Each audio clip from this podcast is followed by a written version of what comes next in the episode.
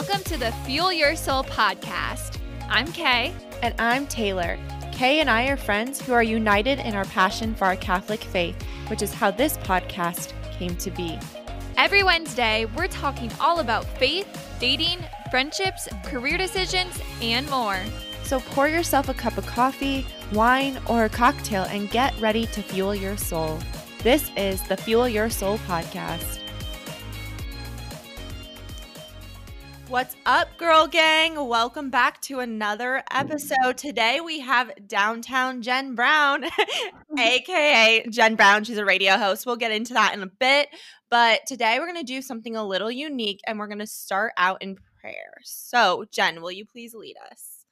Absolutely. Thank you, uh, Taylor and Kay, for having me. First off, um, this is a prayer. It's so easy. If you're getting ready to go into a test, go to a, a meeting, uh, to have a talk with parents or family members, whatever you're doing, and you just feel a little anxiety or stress, or you're going to do something that you're overjoyed about, it's about the easiest prayer that you can do.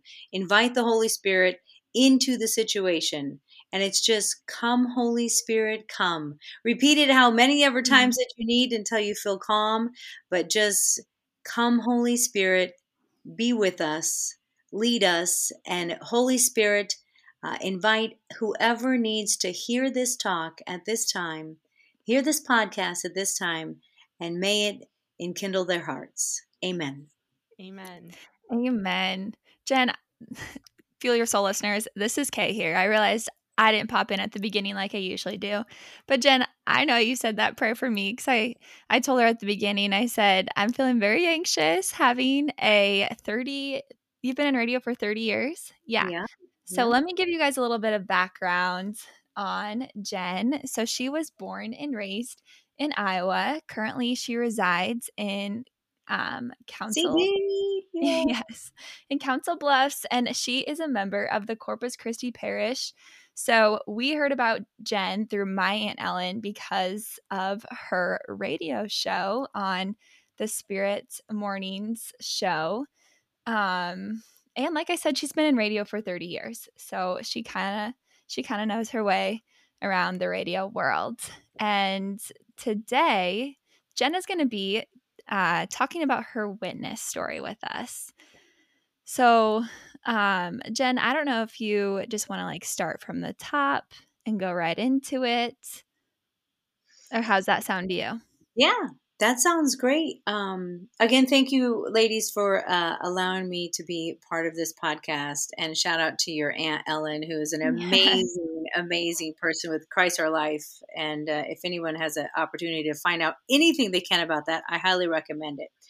Um, uh, as all we're going to we're going to pilgrimage kind of right now, and so as all pilgrims start, they start with the beginning. But what I want everyone to do is just kind of close their eyes and imagine the road to Emmaus. Uh, the uh, the road to Emmaus, where uh, Jesus uh, meets two of his followers, but his followers do not recognize him. And for if you don't know the road to Emmaus, you hopefully do know about the resurrection of Jesus Christ happened on Easter Sunday uh, this story is kind of like uh, Jesus says to two of his followers, like, "What are you guys talking about? What's going on?" And it would be as if somebody were to say, "What? Like, what are you guys talking about?" Be if something were blowing up on Twitter, like they were like, "What do you mm. mean, man? How can you not know about this?" So this is what would be happening on the road to Emmaus. So just imagine your picture of the road to Emmaus Jesus talking to his followers. So I just want you to have that in your mind's eye right now. And it's kind of going to be what's your road to Emmaus? And we're going to kind of encapsulate that at the end and wrap things up. But just think about um, the road to Emmaus. And with all pilgrimages, with all roads, it starts with the beginning. And so I'm going to talk a little bit about my parents. My mom and dad are lovely, wonderful human beings who love their children very much and they've worked very hard for everything they have in life. I love my parents and they love me, but I'm sure as you guys can relate, um, all families have their struggles and their uh, squabbles and their their their problems. And um, so my mother, born and raised Catholic by a staunch German uh, Catholic, and my dad, he is not Catholic, but sometimes he drinks like he's an Irish Catholic. so that's that's my dad, Papa Brown, and um, they um, have had some troubles uh, long before they were together. My mom was born with a congenital hip deformity. She has had six hip replacements in her life. She's had um, artificial heart valve. She's had both her knees done. She's had two pacemakers. She's had she's had a tough time. Um, her father also committed suicide when he was six years old, but not like he wrote a note and committed suicide. He kind of had like a brain aneurysm and just like in a weird way to get rid of what was going on, like all the pain and in a jumbled confusion, um, shot himself. But when she was in sixth grade, not six years old. Wow. So they had a, she had a really tough, difficult time. And in order to deal with that from such a young childhood, I think she became a control freak. Her whole family actually became, has, has real severe OCD issues. And she's always the type of person who's waiting for the shoe to drop, even though they have a really pretty decent life. But we have uh, we we have I have a loving family. I love my family and I have loving family even with uh, some of those types of issues. As the oldest child, I don't know if either of you are the oldest, but I'm an oldest. I'm an overachiever. Yeah, so National Honor Society, played every single sport, uh, worked, uh, worked with the handicapped children when I was uh, in high school. So did all those kinds of things. Just uh, loved being in church, part of church groups, all that type of stuff. Um, that's like the kind of the oldest adage I felt at home in a church. I loved being in church. Um, when I was in high school, I thought I had a calling to uh, the religious life. Um, there's a, uh, in Philippians, there's a quote that I like uh, Do not be anxious about anything, uh, but in every situation, uh, by prayer and petition with thanksgiving, present your request to God. Present your request to God. That's something that I didn't do uh, all the time. So I learned later in life to do it more, but uh, I didn't do it all the time because God will transcend all understanding and will guard your heart and your mind, and that will happen through your faith in Jesus Christ. Um, I was really maternal. I thought that I wanted to be a nun, but I also knew that I wanted to be a mom because I love children mm. so hmm. much. So, uh, in that uh, not thinking about prayer and petition and presenting everything to God, I said to God, I got this, God. I, I know what I'll do. I'll be a missionary nun and I'll I'll work at an orphanage so then I'll have children to take care of so I can fulfill my my thought and want and desire that I thought I had to be a nun, but then I can also have all these little children. So I said, I got this. Don't worry about it. I can figure. I've got it figured out, God. Which you don't say. Sounds like that. a good compromise. yeah, but you don't say that to God, right? right. Do you want to answer God laugh, tell him your plans? I think that's a another good saying. Yes. So I went to the College of St. Mary. I was very successful at playing tennis in high school. Got a scholarship to the College of St. Mary, and then I went there and I was going to study to be uh, get a degree in theology to um, go to Holy Spirit Sisters of Mission in Techny, Illinois. I had it all worked out. I'm going to go there. I'm going to become a nun. I'm going to get my theology degree. I'm going to become a nun. And then I'm going to have all these little orphan babies. And I'm just going to have just, it's all going to work out great. Right. This is it. This is my, this is my thought process. This is like, God, I've got this. But in my naivete and kind of aw shucks attitude, that is not actually what worked out. Um, being 19 and kind of, you know, wild and out of the house for the first time and uh, not living at home. I had a classmate uh, that I worked with or that I went to school with at the College of St. Mary who started working at this place in Omaha that was well, it was not. It's not necessarily a place where a young girl should have been working, let alone someone who is studying to be a nun. Oh my gosh! There was another thing that was happens on campus that I was the DJ on campus. I love music. I had mm-hmm. told my parents hmm. as I was like four years old, like I'm going to be a DJ someday. I'm going to be on the radio. I just loved music. I constantly talked about that. And then if you came in my room, I was the person that had, I had the music going. I was the DJ at um, small little gatherings that we would have for different organizations. Um, not the big dances, but the smaller things. I was the DJ on campus. So my friend knew who to call. So that she was at this, she worked at this club they lost their DJ one night. He walked out in a huff, got mad. She calls me on the phone. I'm 19. She's like, Jen Brown, get down here right away. I've got a job for you. We need a DJ tonight. So I'm young and dumb and 19. And I'm like, okay. I drive to a part of Omaha that I should probably not have driven to. And I took a job but I probably you shouldn't have gotten a job. but place where a person studying to be a nun should not have got a job. I did learn so much there. I got a lot of street smarts there. Um, I, I, I, I wouldn't trade it for anything in the world because of what it did lead to. Um, eventually, one street smarts, th- the things that I know today in my job today that it helped me with, and uh, another thing with that, you know, that kind of aw shucks uh, naivete um, that I showed, um, I did learn things, but I soon needed somebody to uh, come and kind of be not a bodyguard per se, but just watch the front area where I was, where the DJ was standing. Um, and this person that came and started watching the front area just to kind of protect me a little bit he ended up being the person that I married and had my son with. And my son, I wouldn't, I wouldn't trade that for anything in the world because my son is the most precious thing to me in my life and in other people's lives. He's been an important component and a role in other people's lives since he's been a young boy. So I know he's a very important part of this world.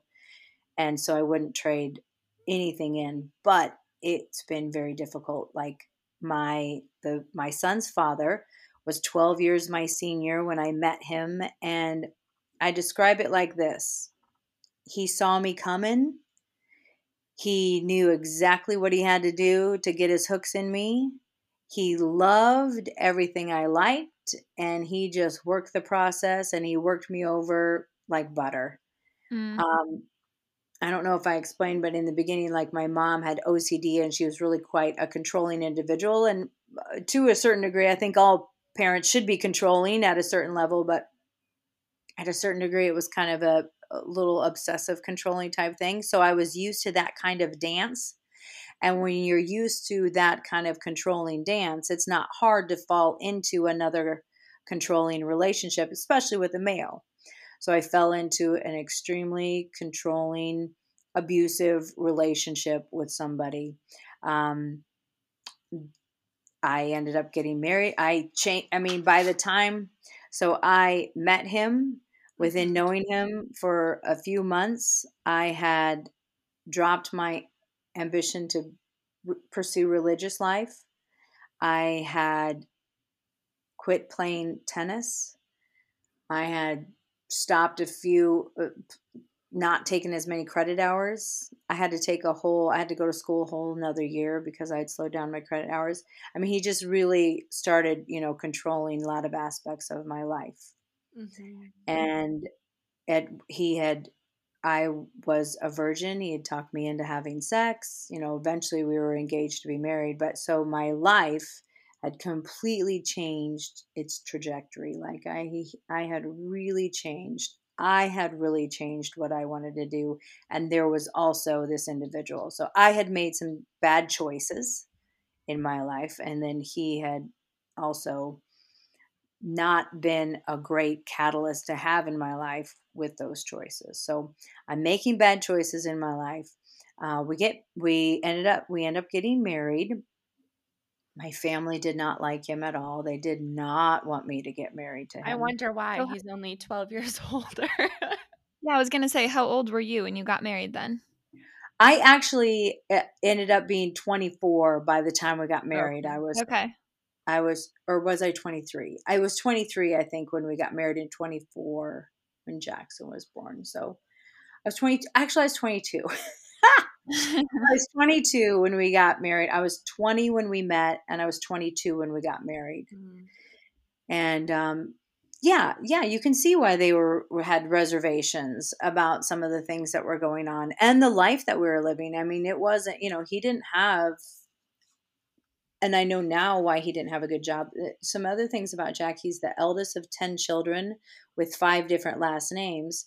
And so uh, and his family was, you know, had some severe issues. And so what I saw in my life, I thought, oh, well, here's here's what I'm doing. I'm just switching gears. I thought I was going to be a missionary nun and work on a as a missionary nun and helping people in this way will all just change god here's me telling god you know i'll just change and and this person he will be my new mission. I'll fix mm. him. Mm-hmm. I'll love him better. I'll lo- I'll fix his family. Oh my gosh, his family's a mess. I'll fix his family too. You know, I'll just I'll just love all of them better. But if anybody's taking a psychology class or anything like that, you can't love someone better. You can't fix someone. They have to want to fix themselves. Mm-hmm. I mean, that's it's it's a nice thought. You can love someone and you can give them love, but you can't love them better. You can't fix them out of a want or desire for you to fix them. They have to do it themselves. And so I had ignored the fact that he had some some issues, but one of them was a severe issue and he had a severe gambling problem. And so by the time Jackson's one and a half, like he's in the throes of a severe gambling addiction, and we are going to the food bank. Um, I'm borrowing money from a grandmother. I'm hiding so much from my family. And not only am I hiding things from my family, but he is doing everything he can to keep me from my family.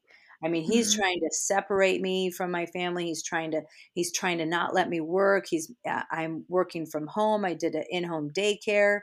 Um, I was doing daycare morning and night, uh, overnight mm-hmm. daycare.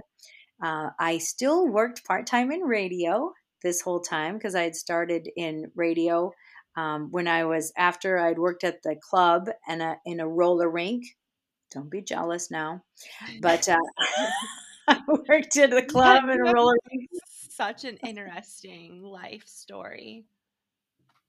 It's very. It's almost too. It's like so. It gets even crazier. But I always say, people like you should write a book. I'm like nobody would believe it because it sounds like so much fiction.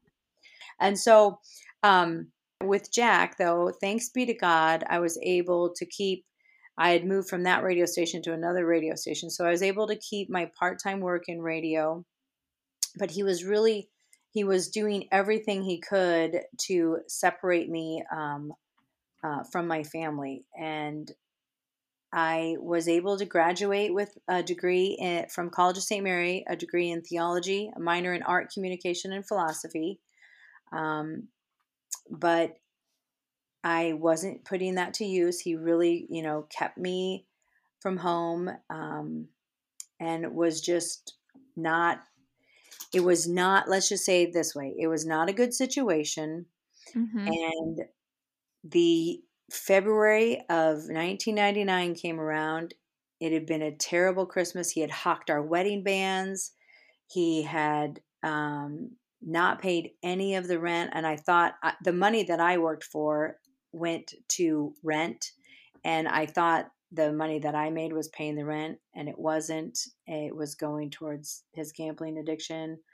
Um, he had broke my car. I couldn't take my car anywhere, so I I gave him an ultimatum. And if anybody is aware of how addictions work, somebody with addiction, they really don't like. Nothing really is their fault ever, no matter what type of an addiction it is. They can't okay. handle taking blame. And so he gave me he said no one's going to give me an ultimatum and tell me what to do and it was three days before it was in 1999 three days before jackson's second birthday and he packed a trash bag a black trash bag you know under this sink trash bag um, Yeah. full of his clothes, and um, he left, and he had to go away. And but really, in hindsight, it was the best thing that he could have done for Jackson and I, um, because from that point on, uh, my life trajectory changed, and we really started to flourish. Mm.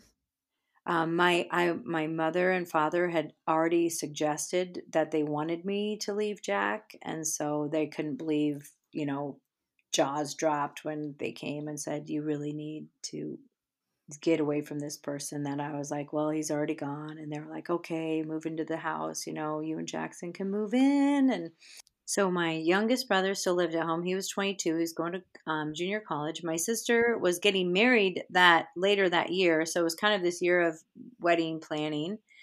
And so she did not live at home. And so my mother and father and I lived up in the Jackson I lived in the loft area, and it was just like this summer of love. So I had not I was a really good girl in high school. I had not lived a kind of a crazy life. So I lived a crazy summer. I was playing fast and loose with the definition of sin. I was doing what I wanted, when I wanted, um, in the realm of when my son was at his dad's, right? So when he was gone for two days, I was like, I can do what I want to do. I'm a good person. Um, love your neighbor, right? God likes that. I want to have fun. It's the first time in my life I've ever been able to have any fun, and no one's going to push their thumb down on me. I'm in control. But the way of a fool is right in his own eyes, but a wise man is he who listens to counsel. Ooh.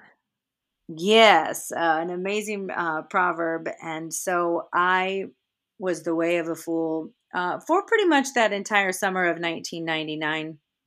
It was a summer that I never wanted to end. My It was kind of the first time you were in control, I guess, right? yeah, you yeah, in control but out of control. It was like weird because I felt like Mhm. I was in control. Like for the first Yeah. time, I was taking control. I had a full time. I got a full time job in radio. Um, I was taking my son to a daycare in the daytime. I was doing all these. Yeah, I was doing some really, really um, independent things. I was an Mhm. extremely independent woman. I was growing up independent before I had to deal with some extremely grown up things, but it was like all in the dark and difficult and, you know, very, you know, very sad, hard things to deal with. Now I'm independent woman. I'm stepping out on my own. I'm doing all this. I've gotten in shape. I started doing Tae Bo. I was like all strong, you know, like this so I was super, you know, it's just my parents have this pool. My brother and I would hang out at the pool in Jackson. We had, we just had this awesome summer. And my brother and my son have the closest relationship that you can have without being like a parent and a child. They just, Mhm. They were so close and loving. And it was just beautiful to see. And I'm so happy that they had that relationship.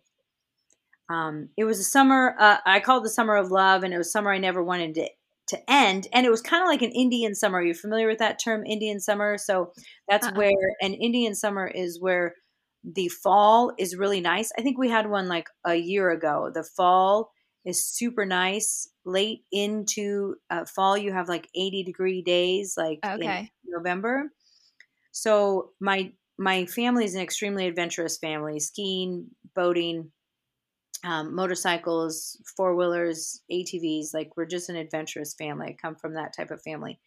And my dad had a new Harley Davidson Fat Boy, a red Harley Fat Boy that was just beautiful. And my brother was very well, was a good rider. He knew how to ride motorcycles. We'd been on motorbikes since we were young kids.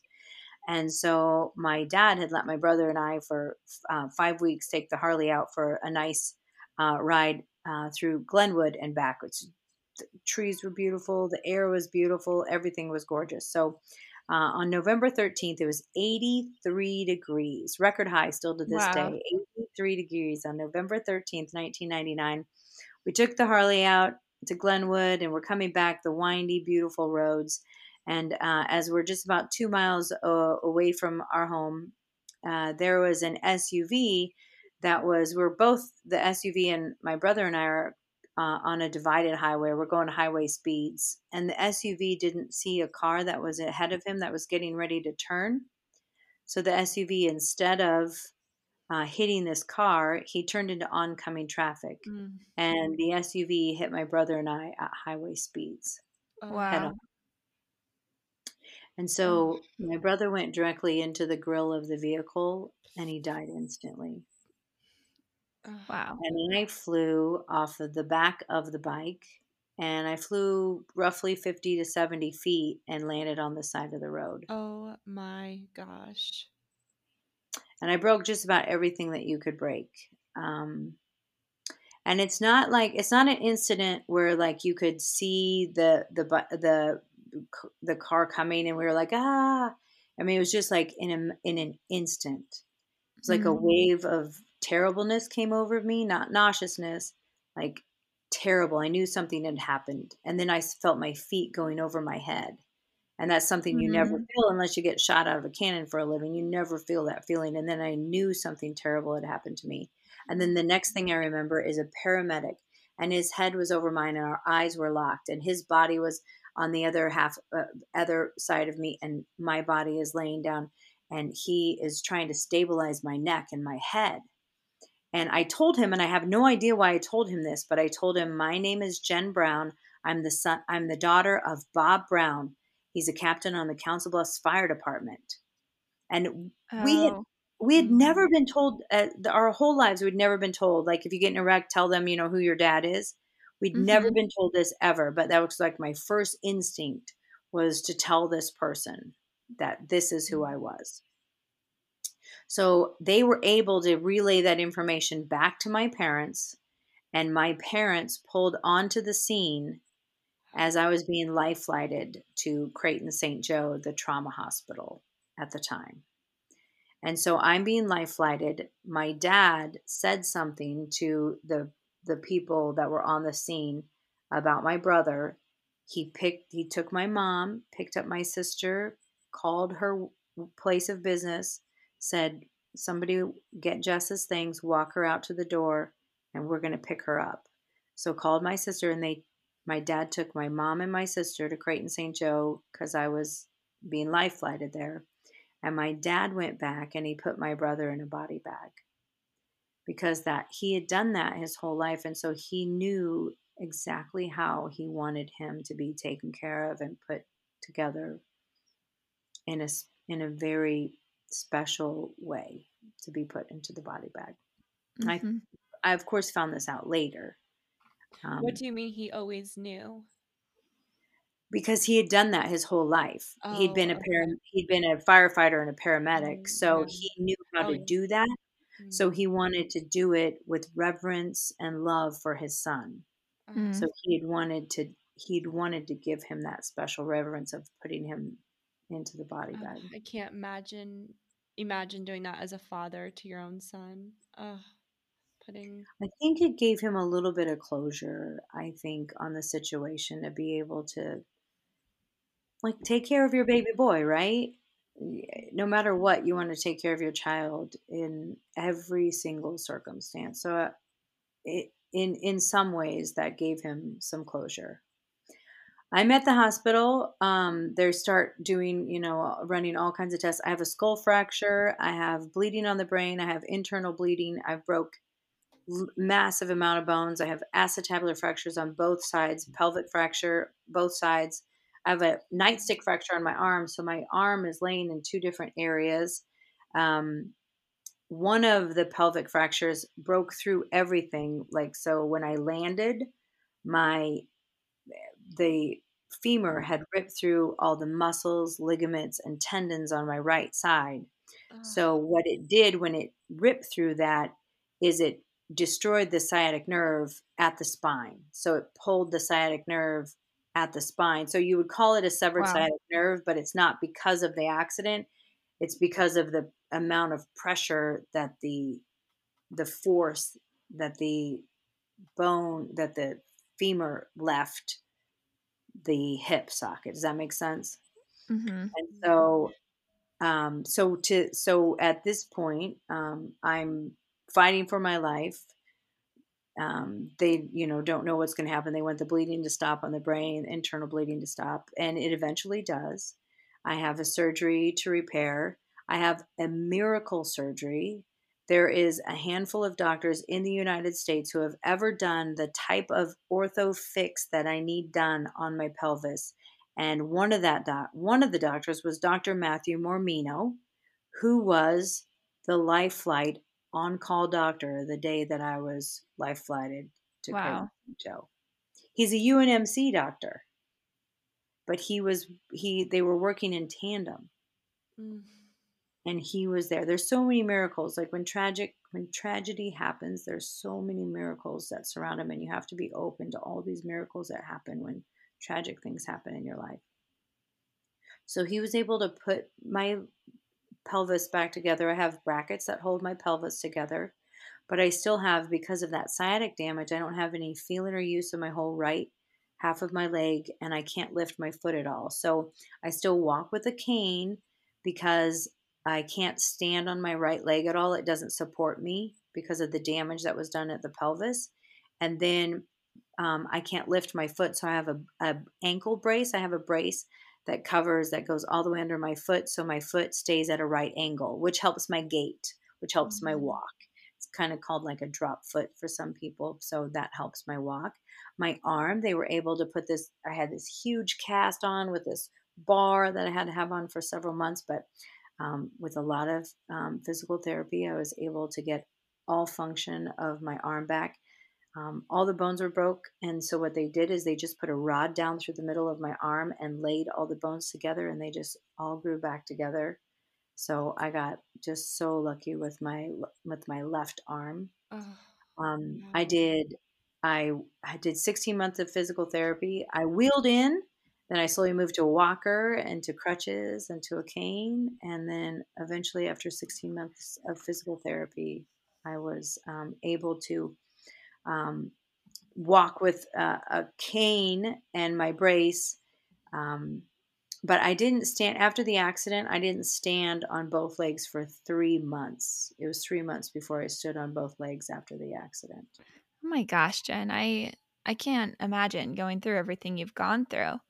Um I'm kind of wondering though, like when you have an experience like this, you lost your brother, you were fighting for your life, how does that affect your faith?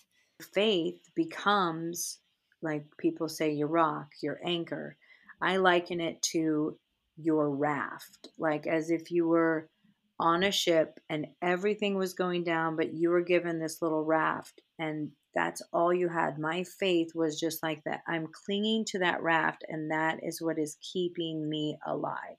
So it's keeping me afloat. That's what's keeping me going, is my faith. I'm starting to have a much better relationship with Jesus. I mean, here I thought I was going to have a, I thought I was going to be a religious, and I mm-hmm. did not have near the experience with Jesus as I have now, or the experience with you know experience with Jesus as I was starting to have then.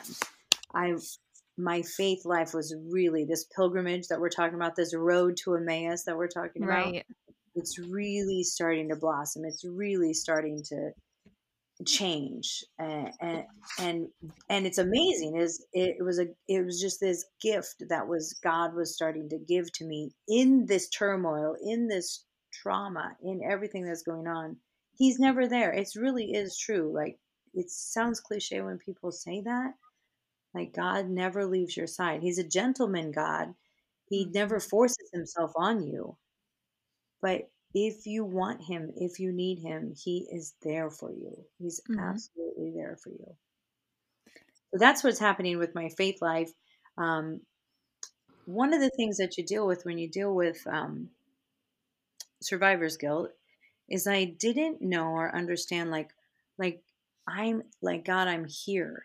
Like, what do you want from me? Like, what do you want from me? I'm sure that puts a lot of pressure too. Like I I'm here. Like I have to do something so so great for this world. And Yeah. that puts an immense amount of anxiety and pressure on somebody. Yeah. And at the time, I didn't think I could ever live up to anything like that or Mhm. um, or I thought thing I would have to give things up if I like I I don't get this, if I get to live. Like there's all these things that badly go through your brain. But I wanted to do something good. Well, I found I found a couple things out. Um, Jackson was two and a half at the time. I got to be his mom. I got to dedicate a huge chunk of my life. And I got to raise my son. I got to focus on giving him the best possible life that I could give him, but the most immense amount of love that I could give him. So, one, God helped me realize that I got to be a mom. I'm blessed. I get to be a mom. Then on the other side, like, what am I going to do? This person put it in my head, like, something's going to happen. I just kept praying with it, praying with it. And so I'd been in radio for a long time. So I'd been in radio like 20, 22, 22 years. And then um, I had known this person, Jim Carroll, who was the executive director of Spirit Catholic Radio for quite some time. And I had um, not worked there, but I had talked to him about working there for many, many years. And then nine years ago, he came to me and he's like, Jen, I think it's time. And I was like, what do you want me to do? And he had me come. He said, why don't you do the morning show and let's let's revamp this thing. Let's mm. let's get this off the ground. Let's get some things going here. And so I was hired in uh, 2013, and um, we changed things from what they had before. It became Spirit Mornings. It's Bruce McGregor and myself, and another person who's not there anymore.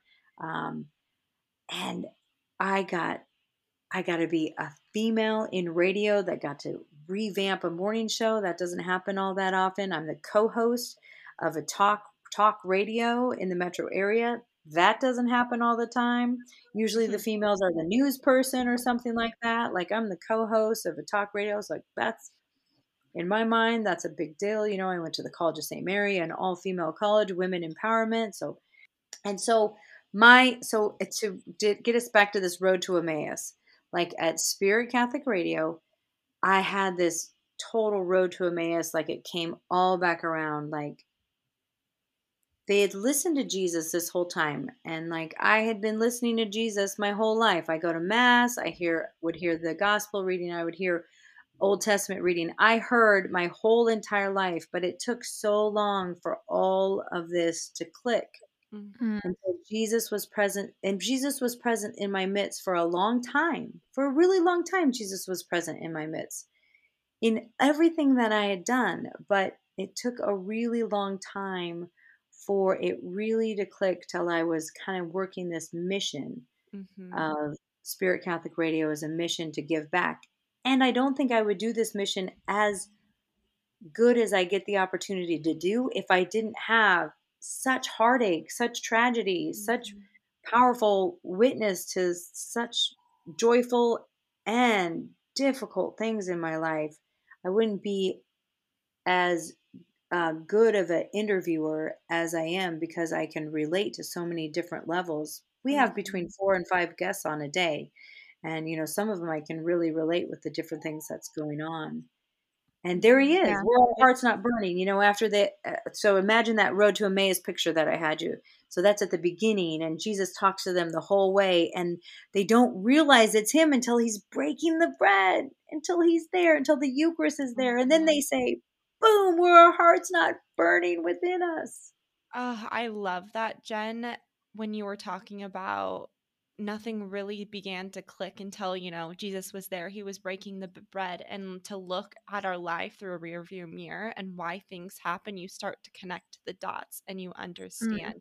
he never left you that entire time yeah. yeah you know jen i feel like your story is really one about hope because you started off you know you, you were going to go to religious school you kind of fell away from the faith for a little bit you went through some very real and hard tragedy and then it brought you back to where you are now at the spirit catholic radio where your faith is just flourishing.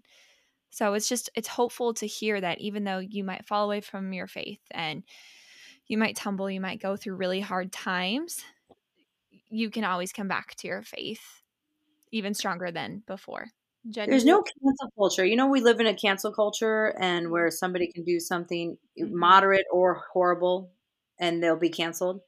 Mhm. In the Catholic Church, there is no cancel culture Oh, I love that. I love that. because you have the opportunity to uh, to give witness to your transgressions to Jesus through a priest in confession, and you are forgiven for those.